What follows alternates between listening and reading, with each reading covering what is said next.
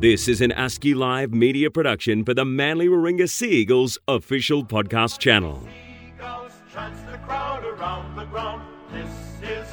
This is the Golden Eagles podcast, hosted by Manly media manager Wayne Cousins, along with Sea Eagles Premiership winner and chairman of the Golden Eagles Association, Mark Bryant. Each week, Cuzzo and Boxy will be joined by a different Sea Eagles legend to relive some great moments from our proud history and to find out what each of the guys are up to now. It's the first try. Manly have scored. The Golden Eagles podcast is proudly presented by Wormald, a classic sponsor of the mighty Manly Warringah Sea Eagles. Now over to Cuzzo and Boxy with this week's special guest. And welcome to another episode of the Golden Eagles podcast. Boxy, who's our special guest today? First of all, you're looking well, Boxy. Oh, thanks, mate. Um, after yeah, uh, a big weekend, too many schooners. Um, feeling feeling very chipper. Well, you're looking good, mate. And uh, who's our special Golden Eagle guest today? Special guest today, uh, another absolute gentleman of the Seagulls, uh, player number five five three, Tommy Symonds, T Red. Welcome, Tommy. Yeah, cheers, mate. It's uh, great to be here with a couple of legends. Thank you, mate. You're very kind. Tommy, good to have you, mate. Uh, now, uh, we're going to go through your career. Now, you were born in Paddington, and obviously you, were, you, you played for the Sydney Roosters, but your junior footy, Bondi United, and that famous club, Clovelly Crocodiles. Tell us about junior footy days. Yeah, you've done your research well there, cousin, mate. It's Um, called Wikipedia. You're right. there was no mistakes on the wiki page. Um, no, you're right. So I was, yeah, very eastern suburbs. Uh, you know, growing up over there, born at Paddington, like you said. School at Clovelly and Randwick. Uh, Bondi United was my junior club. Um, a lot of family history at Bondi United. My my grandfather in particular, uh, Yuko, he he helped uh, found the club. So I was definitely born into my footy. Dad and, and the family was well and truly ingrained in it, and big Roosters fans. So that's where it all started, mate. Uh, you know, grew up over there and went through the Roosters junior pathways. But junior footy was great. Uh, got a lot of fond fond memories and, and good mates, even from you know playing as young as six all the way up to adulthood, I suppose. So, were you a Roosters fan growing up then, and who were your favourite players? Yeah, I, I was. Uh, like I said, bit by default. Um, Whatever, whatever Dad supports, that's what you support. Yeah, yeah, I didn't have much choice in the matter. I think uh, when I first started watching, I probably would have liked to have gone for whoever was winning, but that quickly got uh, taken straight out of me, and I was a Roosters fan. Um, by the time you know I was uh, probably you know early teens, the Roosters were in a bit of a purple patch anyway, so turned into a good few years to be a supporter. We used to go out to the games uh, with my old man, sort of early two thousands. Um, watching Freddie, he was probably the the hero, like uh, as he was for a lot, lot of kids back then. So earliest, um, you know, supporter memories were probably watching, you know, those few years of of dominance. Even though they didn't get all the grand final wins, they were uh, dominant for a few years, and that probably was my my most um, you know memorable experience from going to the footy and supporting growing up. Well, going from the junior footy and your love for the Roosters at an early age, you play under 20s for the Roosters 2008 and 2009, and then you make your NRL debut for the Roosters against Penrith 2009. A great moment, obviously, for you, but for your family being entrenched in Roosters and that history, what did it mean to you and the family? Yeah, it was a big moment. Uh, I think you know I was quite nervous when when it came about. Um, I probably never set my sights overly high growing up. I kind of just went from year to year, and you know each grade moved up as it comes. So I didn't really set my sights too high. So when it when the moment came to make my debut, um, it actually was Freddie who was the coach at the time. Pulled me out of the twenties and said, "Come train for a couple of weeks." And I thought, "Oh, that's you know this is pretty cool. I'll do that." And then I think one week he said, "Oh, mate, you- better get ready because you're chance of playing." And it sort of took me by surprise. And um, yeah, so a couple of weeks later, I was I was out in the field, extremely nervous, but um, yeah, it was a, a great moment for me and my family. Extremely nervous, long day leading into the debut. They always are, aren't they? Yeah, yeah, exactly. So, um, you know, they made it um, a pretty special day in a, a week. They had um, Luke Ricketson come present my jersey. He was um, he was also a Bondi United junior. Um, probably the last one before me. There wasn't there's not many too too many ju- uh, Roosters juniors. So they made a deal of that. Got Rico to come out and give me the jersey. Um, Freddie was there, and they got you know some of my family to come along for that presentation. Then obviously game day. We ended up getting whipped, but um, it was a good day for me anyway. Good day for you. That's all. That's all you. that counts. So 27 games for the Roosters from 2009 to 2012. And then in March 2013, due to uh, Roosters salary cap pressure, you uh, signed with the Seagulls. Tell us how about all that came about and how did you feel at the time? Yeah, like you said, mate, it was a few years there. I was at the Roosters and uh, probably didn't fully establish myself. I'd, I'd played a, a, a few games of first grade, obviously, but I had a lot of injuries as well. Spent a fair bit of my time in the rehab ward and surgeries, um, a couple of times with a busted shoulder. So I probably uh, started off my career at the Roosters okay, had a lot of injuries, wasn't traveling all that well um, by managing to stay on the field. And then, yeah, I guess by the time 13 rolled around, I was at a bit of a crossroads, you could say. Um, I was coming off, I think, my, my third shoulder reconstruction and I hadn't played much footy in 2012. And I guess the opportunity came up a little bit. As you said, there was salary cap pressure at the Roosters. I've always been someone to have a pretty open um, conversation, whether it be with you know the the club or coach or teammates. So you know that started a bit of a conversation with Trent Robinson and the Roosters, and you know it's fair to say we had um, some guys that I would have started the year battling for position with. You know, you got you know, guys who, who went on to play rep footy in, in Boyd Cordner and Aidan Guerra in my position. Sonny Bill came in, obviously. So probably going to be a bit of an uphill battle, at least to start with. And the chance came up to go to Manly. And I, um, yeah, it didn't take me too long to think about it. I came over and checked out the place and decided, yeah, this is this is the right thing for me. Not a bad part of the world to move to either. I mean, Bondi, getting so used to the beaches, and you know, I suppose even the culture uh, over that way. You know, the Sydney beaches cultures, you know, something pretty special and something that you know when you come down. I was on scholarship at the Roosters. I think when I was 16, 15 or sixteen, we used to come down for camps, and I, you know, for, from Cootamundra, so come down the beach, and then the you know the Bondi Beach Hotel and all this sort of thing. We're only 16, but you know, we started at the time. So that's where it all started, Boxy. Yep, absolutely.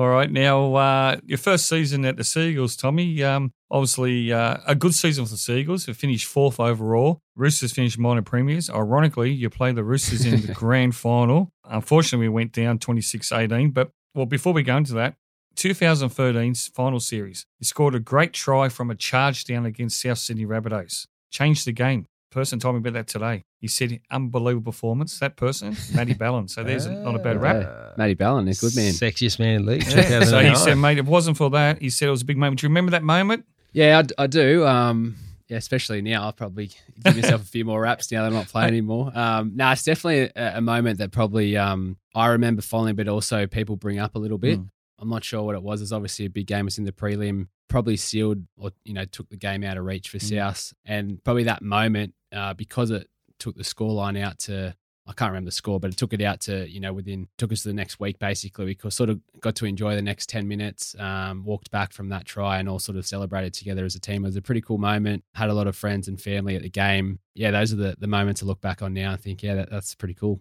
Now, how did you feel when you, you go, playing the Roosters grand final week. Obviously, a bit of media attention, all those type of stories come from the Roosters, Roosters supporter growing up. How was your preparation and that leading to that your first NRL grand final?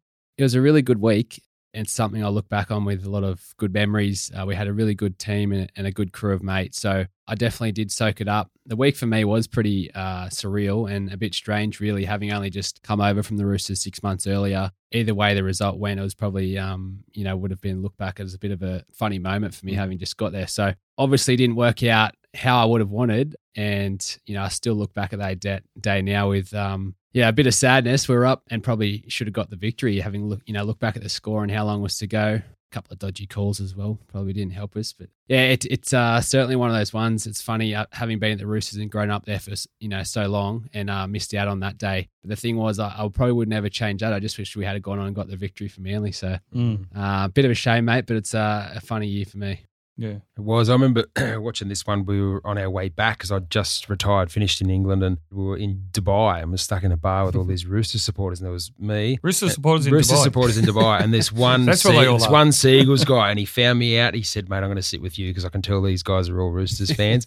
yeah, we went for it, but mate, it was. It was one of those things. It was so good to be. Yeah, being there in the grand final was unbelievable. But I tell you, you know that that feeling of losing one is just ugh, it's just the worst yeah. feeling on earth. You can't actually describe it, you know. Mm. And when you look back and you have a look at the calls that probably should have gone our way and how that could have changed the game, um, yeah, disappointing. But you know, played with a you know amongst an unbelievable team. Well, um, just going, one. Look, look at the team: Brett Stewart, George Taufua, Jamie Lyon, captain, Steve Matai, David Williams. Kieran Foran, Daly Cherry Evans, BJ Brenton Lawrence, Matty Ballin, Brent Kite, Anthony Watmough, Justin Horo, Glenn Stewart in the bench, Tommy Symonds, David Gower, Jamie Buhrer, and George Rose. So mm. you look at that and you look at those names of Manly over the last couple of years, and when we reflect on some of the great players, like like I said, it's still a great season. Finished fourth overall to get to the grand final.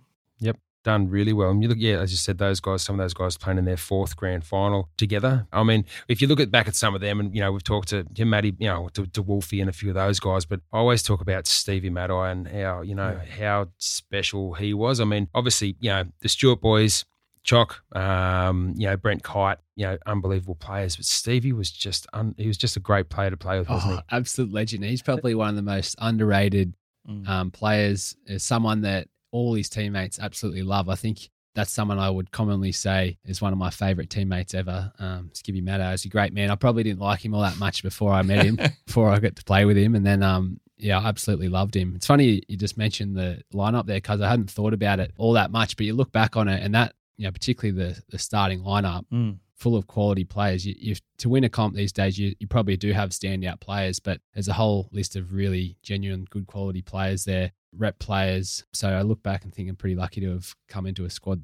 Now, um, sitting on the bench, obviously you are focused, but we had a man in, he's a great friend of ours in the podcast, Georgie Rose. You just must have some good laughs at times with Georgie. You got anything special from maybe grand final week or just memories of Georgie? He's pretty laid back, Big Rosie, isn't he? um, yeah, there's a couple of times throughout that final series sitting on the bench together. It's obviously high stress. I think I'd probably be, you know, yelling out or you know, wondering when we're going to get on or wondering, you know, how the game's going. And Ro- Rosie, you just look over and he's just chilling, doesn't doesn't mind what's going on. He'll get out there and cut it up once he gets gets on, and he's not too stressed. I think that was one day, might have been a trial game or you know, early in the season one year. We both had a run around for Reggie's at Brookie Oval one day. In typical Rosie fashion, I think you know the the standard was get to the game about an hour and a half before or two hours, and it was about forty minutes to go. And anyone said, anyone seen Rosie? You know, think he rolled in about 26 minutes to go, uh, about a minute before warm up, just strolled in, casual as you like, rolled out and had a blinder. So, so, so casual, you, he's barely got a heartbeat, the big bastard, you know?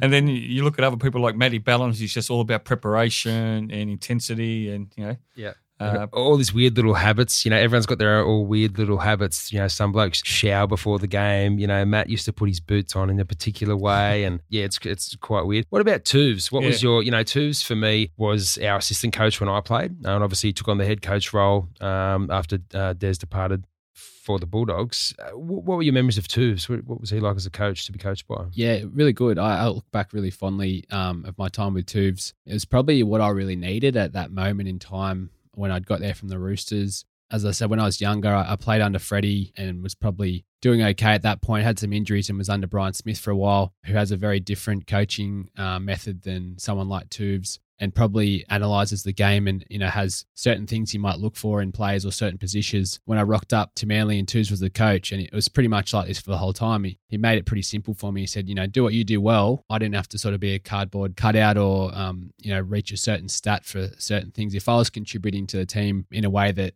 worked for me and was, you know, helping the team, then that was the main thing. Obviously, you know, you might have focus areas that you need to improve on or, or you know, do well. But Tuve sort of took the pressure off, and I realised that there was a whole different way of playing footy, particularly as a, you know, an NRL team. It was we don't really mind how we get this done. Let's get in there, rip in together, you know, play to your strengths basically. Yeah, so Tuve sort of led that whole environment shift me, and it was great at the time.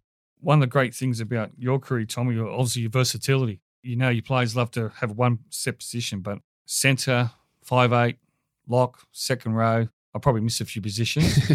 um, how did you find that? Did you enjoy that that role in the team, or would you just prefer to have tried to lock down one position? Obviously, in that 2013 team, your first season, very hard with that quality of players. But the rest of that years at the Seagulls, were you disappointed that you couldn't lock down a permanent position, or were you also just happy, like I said, to play wherever and carry that utility tag, which is so vital? Yeah, it's probably not something that you know, I was too worried about. I certainly at times, you know, might have been frustrated. Even, you know, there's a couple of years I might have been starting every week, but even if we had an injury at that point, I'd be the one to shift out. But that's kind of the role I had. And if that was a position I was able to cover for us in the team, then that's obviously a good thing. So I certainly don't look back at it as a bad thing. And when I was growing up, I played, you know, five eight for a lot, a, a bit of the old school lock, which is a bit back more in vogue now. So mm. uh, perhaps if I had to come through now, maybe I would have been playing a bit more lock forward. And then, um, yeah, ended up most of the time in the back row. Didn't have all that much speed, but I felt, found myself out in the centres quite a lot with uh, I think Skivvy used to go down one out of two games. So by the end of end of my time, I was out in the centres a fair bit. Covering for him. Yeah, yeah, exactly. Um, yeah, so I didn't mind too much, because and obviously off the bench, you know, you don't necessarily know what your, your role is going to be on game day, but um, yeah, I think that was, you know, overall you need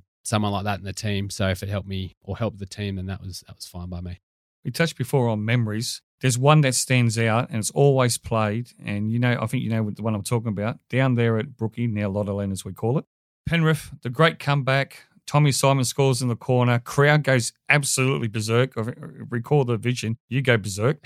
Take us through that try. That was one of those most unbelievable games down there. Yeah, that's uh, again, because that's probably one of the, the fond memories I've got. I don't actually think all that much about previous games. It's more the time you spend with the boys or look back and, mm. and that's what you talk about when we meet up. But if you go back to actual on field memories, that was definitely one of them. Um, we'd had a really good year. I think we were, I think we finished equal first that year.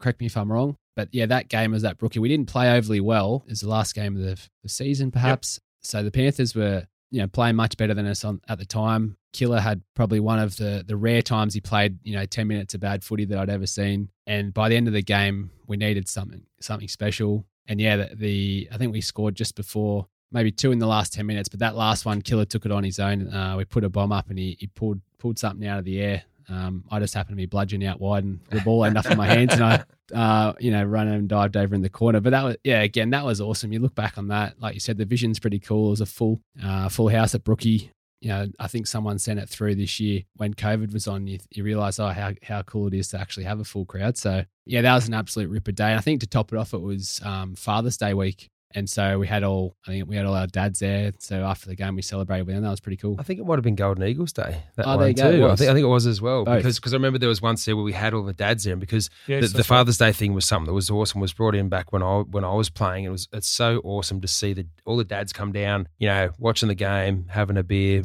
with all their boys. So it was great because we are in the corner, and um, yeah, and the boys got the. Got it the was yeah. No, it's it doubled up, and that's pretty cool as well as a um, current player. So then the other Golden Eagles who want to get down there on um, Golden Eagles Day. It's a pretty cool experience as a current player to run out with all the former players there. And yeah, I think that's something that we can build on as a club. Mm. Now, touching on the Golden Eagles, we did see you at the Golden Eagles Golf Day, and you're one of many former players, uh, and obviously Mark being heavily involved as uh, the chairman and the coordinator, the ringleader, and everything else he does. He does a wonderful just, just job. The worker, mate. Just the worker. When you go back to you now your career's over and you go back to a Golden Eagles day, what does it do for you? I uh, I love that stuff. Uh, to be honest, Cuzzo, when I was a player, um, something that I really enjoyed and valued was um, camaraderie, you know, culture, team culture, um, and I still do. And um, you know, that's why when the opportunity comes up to you know get involved with Golden Eagles or um, any sort of former player or reconnecting with with guys I've grown up with or played with, I'll I'll jump at it. So for me, I love it. It's good to see Boxy, I won't piss in your pocket, mate, but you've done you've done a ripper job, mate. oh, thanks, Tony. Um, and it's coming a long way. Um, it's good to see it building. Sometimes when players leave clubs, they you know find it hard to stay connected or don't want to, or for, for one reason or another, um, drift off. But if there's a core gang there that stick together and have a good time, then it's, it's something you can build on. Yeah, I really love it. The golf day was was unreal. A ripper course at, at Monash. It's good to catch up with a lot of guys I played with and some older players too, and have a few uh, few coldies. It was it was a great day. Tommy was the one who dragged me down to down to Brookvale pub after it. I wasn't putting up with much of a fight though, was I, Tom? yeah, I don't know. We, we're both twisting each other's arms, I think. So, well, um, he did a good job that day because apart from organising everything else, he was also in charge of the drinks cart. Him and uh, the Foz obviously couldn't yeah. play, but uh, yeah, he was in a little cage driving around and yeah, pretty much enjoyed yourself. It was good, mate. It was really good just to have, as Tommy said, you know, a lot of a lot of blokes from different eras mm. um, come in and have a great time. You know, there's no just come down, play golf, have a few beers. That was really good. Yeah, I got to drive a cart with with Foz. Uh, like I know Foz, I never got to play mm. um, with him, but I think definitely great to have him back. You know, when Tom talks about camaraderie and culture and, and things like that, you know, Foz experienced that back in our, I mm. suppose, our, our golden era, if you'd like to call it that. So I think he's going to be key, um, you know, with Ches, um, probably Jake as well, mm. um, to helping bring that bring that back. Uh, and you know, when before he got injured, he he was one of the best halves in the competition. So I, I think he's going to be really great for our squad next mm. year. Sure will be. Okay, so what we'll do now is we'll take a, uh, a quick break, hear from our sponsor. We're back talking more great rugby league memories with Tom Symonds. The Golden Eagles podcast is proudly presented by Wormald, a classic sponsor of the Manly Warringah Sea Eagles. Wormald is a leading provider of fire protection solutions, helping to protect Australian people and property for over 130 years. Wormald's expertise spans the design, manufacture, installation, and service of fire safety products and equipment, backed up with a comprehensive range of fire services from engineering advice to fire safety training. You can rely on Wormald to help protect you. Visit wormald.com.au.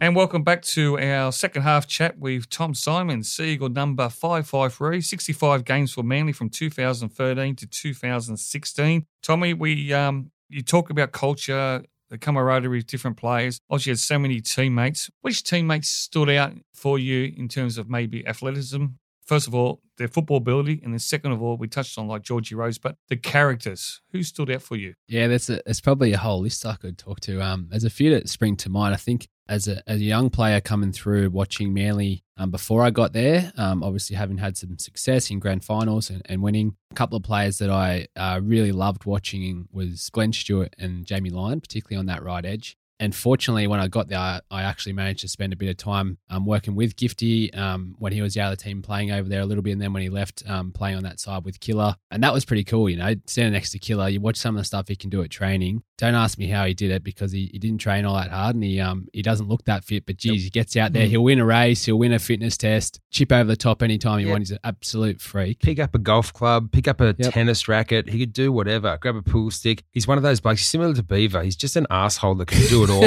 you know, one of those frustrating pricks that you have to you come up against in something. It's like, how did you do that? I thought I had you at that. You know, marbles, whatever it was. But yeah, he was, he was a freakish player. Yeah. And, and, and and Gifty, like we caught up with Gifty. He was at the at the golf day as well. Good to see the gift. Great man, loves mm. a beer. He was just. I always, you know, tell this to people. Who was the, you know, the, probably the who's the best footballer you played against? Obviously, Beaver comes up in there a lot, and there's some guys I played with in Canberra like Ruben Wiki. But Gifty could do it all. He could run. Um, he could tackle, he could pass, he could kick. You know, like um, he he just he was phenomenal. And that that right hand side um, that he I suppose that he created with Killer there for us was was just phenomenal. And that's when Killer played six, and, and Killer didn't like playing six. He wanted to stay out in the centres a bit. Mm. But um, but yeah, he was he was he was just unbelievable. Yeah, lift. absolute freak. And then on the other side, you had Steve as I touched on before, who um, you know, I didn't fair to say I didn't like him all that much um when I was playing against him, and I went over and I absolutely loved him. One, he was you know on the field, he was so tough. Mm. He actually was so impressive. He was really skill, skillful took all these tough carries, and off the field, the nicest guy you'll ever meet. You wouldn't believe it, but he, he was. And you know, they had Foz over there, and then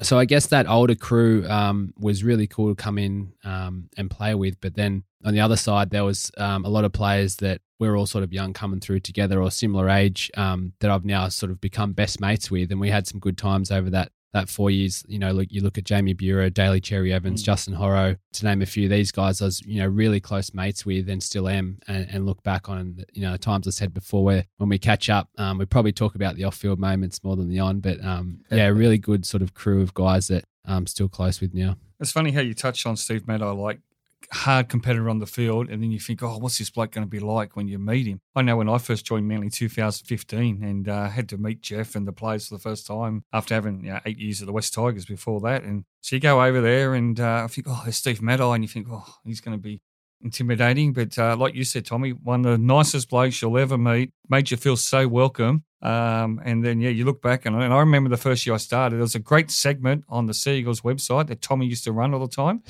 Tommy Talks. Tommy Talks was a great popular video segment. Used to watch, I used to watch it in England yeah, yeah, Yeah, yeah. Well, there you go. You're our, you're our overseas listener, watcher, our overseas viewer. Remember doing that? Tell us about Tommy Talks. Yeah, do yourself a favour and don't look it up. um, Tommy Talks. So it was probably before my time, I reckon. I'm going to claim, I'm going to claim that it was um, before social media had really kicked off. It really and, was. And, uh, Players were sort of having a crack at doing their own thing. I don't I don't know where we come up with the idea, but yeah, we, we decided to do a little segment with the media team and the mm. digital team where I'd sort of go and um, interview fellow teammates. Um, fair to say it wasn't received overly well by the older heads in the team. Um, some of the boys, I think Snake was looking over saying, "What are you idiots doing?" Yeah. Um, this, you know, what, put your head in. Um, but we ended up getting a few good ones, and it was a bit of a laugh. Um, I don't think the content was all that good, but it was uh, it was certainly a good time. And I remember one with uh, Ches down there at uh, the chicken shop down there at Freshie, and they were just sitting outside, two blokes having a burger, talking footy. Beautiful. Yeah. So I think uh, you know I was taking the piss a bit before, but um, ahead of our time, if you went down there now, you'd have to um, the uh, chicken shop would have to pay you you know a fair wage to get your plug like that. That's exactly right. Back then, yeah, I think we got a free burger and chips. And we said, all right, we'll come do yeah. we'll come do it here. Spiro, still like Spiro, chicken shop. chicken Spiro, shop. Yeah. yeah, Spiro, the chicken shop. Yeah, Good exactly. man. but uh, no, now, mate, uh, some of the toughest teammates. Obviously, we, we talk tough in terms of size, strength. Uh, you look at Geoff Toovey, obviously one of the toughest players to ever play the game for his size. But toughest teammates you played with or against? Who or some opponents? Like if you got hit by someone, who was the one person you feared the most out there? Mm. Like from different teams. It's probably a few that fit into the category. Um, Mark Bryant would have been one of them back in those days. Yeah, I, I, was lucky for me. I'd gone overseas, so Tommy couldn't belt me. yeah, I think Skivvy Matt, I obviously yeah. um, playing alongside him. The the the number of big hits, him and and Georgie Taufua in that same category as well. Um, that day out at ANZ when he whacked Dave Tyrrell, oh. um, flying off the sideline, I was I was there. I I don't know. I felt sorry for him, but um, that was massive. Uh, a couple of other tough guys I played with, probably um, Jared Waerea-Hargreaves. Mm the Roosters. Um, he's still, you know, going as good as ever and the leader of their pack, but he was like that from a young age. Pretty fearsome. Uh, I enjoyed the challenge of playing against him too, but it, he was right up there. And even when I got to to Manly, um, someone like you know Jason King, mm. um, who was at the back end, but still just put his body on the line, um, threw himself into it. I think he was getting held together by strapping tape by the end, and he just absolutely put his body on the line for the boys. Funny thing was, we're actually Kingy came um, down for a couple of beers at the pub as well, and we're sitting there with with Reuben Garrick and and Tom, just having a beer at the Brookvale Hotel, and we're telling stories about how Kingy, the nicest bloke mm. you'll ever meet. Like, and the legal eagle, you know, he's he's got he's got diplomas, he's got everything, you know, university educated. But as soon as he crossed that line, you did not want to mess with Kingy. You know, he's the only bloke that I saw take on all four Burgess brothers and come out on top because he just went at him. Was at Central Coast Stadium, but just such a great bloke to play with though, because he would just do his job and he would just do whatever he had to, mm. whatever it took. You know, so mm. yeah, big big hunchy, big Kingy. Now, when you left uh, the Seagulls in 2016, you uh, went to England, the Super League, Huddersfield Giants. Tell us about that. Yeah, so the Super League thing was something that I'd always considered. Um, even when I was young, uh, there was a chance, um, as I said before, uh, when I first come to Manly, there was even a chance that I could have had a you know a one year stint over there with a deal to come back, and I considered that at the time anyway, it didn't come to fruition, but it was always something that I wanted to do in 16 when the opportunity came up with Huddersfield. Um, it just seemed like the right time for me. I needed a bit of a refresh and got an okay deal to head over there. So it was certainly something that I wanted to do. And that probably um, made the transition a lot easier because, you know, I went over with a decent attitude and, and wanted to make the most of it on and off the field. Um, so I got there and um, I now look back so fondly. It was one of the best couple of years of my life on the field was good for about uh, 10 games. And then um, after that, I could barely stay on the field because I, I was injured the whole time. But um, off the field, heaps of travel, lifestyle was unbelievable. But I also found that even with all that, I, I still loved my footy as much as ever and wanted, wanted to contribute on the field. And, you know, as I said before, around the culture and the leadership and all that sort of stuff, that was big for me. So I wanted to continue on with that on the field. But um, yeah, left with some great mates as well. Um, not just the expats, but um, a couple of the English guys and their families. Um, got lifelong friendships. So yeah, I, I, had an absolute ripper of a time, and probably would have stayed longer if, uh, if the body had have allowed it. Now, speaking of uh, family and friends, uh, obviously you've got a nice young family these days. Post football, tell us about Tommy Simon's life post football. Yeah, so um, life life's good at the moment, Cuzzo. Um, I've got a, a, beautiful partner, Gemma. We've got a, a young kid. Um, he's two and a half. Taylor, um, and we've got one more on the way um, during next year. So that's great, mate. Family life's different we talk about recovering from the, the golf day and weekends. That's a bit harder these days. But um, no, family life's good, mate. And, um, you know, the transition from playing footy, um, fortunately, well, unfortunately, I finished, you know, before I wanted to, but fortunately, I had an okay transition. I came back to Australia and um, and now working with the Rugby League Players Association, uh, something I was really passionate about as a player. You know, so when the time came for me to finish up, I reached out and it was just a um, a bit of a natural transition. Went into a role with them now, and I'm, I'm, loving that. As I said before, it's something I'm passionate about, but I connect well with, I guess, players. Are probably um, one thing that I hope I've been okay at is just being a bit relatable to players. Mm. You know, I wasn't an elite player on a lot of money, um, but I was around for you know a number of years. Um, went to a few clubs, went overseas, experienced um, you know things that players go through, whether it be issues with getting moved on or you know earning a salary or injuries to some of the you know better things like playing a bit of rep footy and um, you know being around the game for a long time. So I'm probably um, able to relate with most things that come up. So that's probably one of the strengths. But um, yeah, man, I love the gig. Still involved in footy, but developing off the field as well. We've got a small team, so you, you get thrown a lot and exposed to a fair bit. So yeah, it's good. They do a wonderful job, the Rugby League Players Association. If, if anything, I think the awareness of the association last couple of years, especially this year with COVID, I think more and more people in terms of fans or understanding what Tommy and people at the Rugby League Players Association actually do these days because it's such a vital area. You talk about culture, you talk about pressures in life, the courses people do these days. More footballers mm. are hmm. doing courses than ever before. And the, and the, and the, world's changed too. You know, like mm. these guys these days, there's so many things out there. Like we talked before, we joked about there was no social media. Yep. Um, yeah, back when uh, Tommy was doing Tommy Talks, but these days that's that's a massive thing. You know, so many other different things out there. You know, unfortunately, society wants to try and you know take photos of you when you've had a few beers and post mm. it somewhere because there's money to be made out of it. Whereas you know you'll find that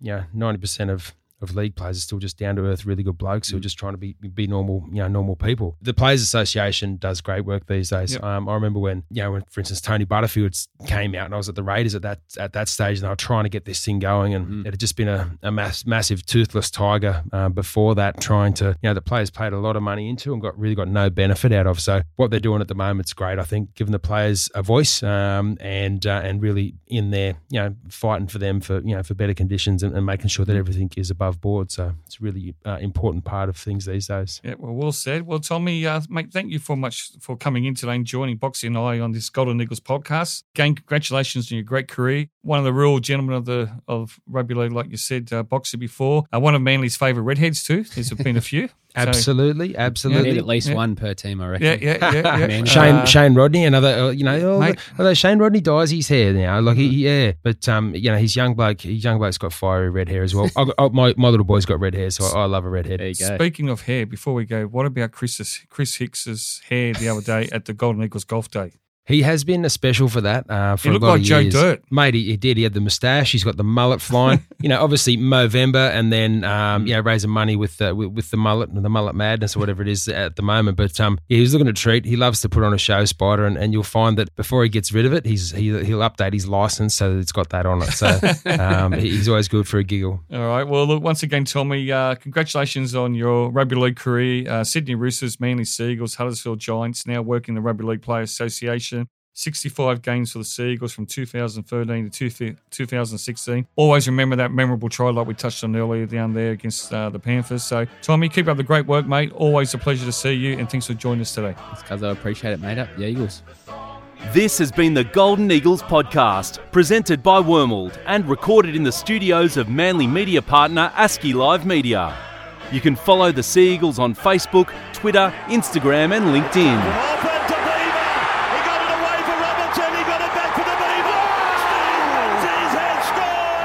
For more episodes and other official Sea Eagles podcast channel shows, head to seaeagles.com.au forward slash podcast. This has been an ASCII Live media production for the Manly Warringah Sea Eagles official podcast channel.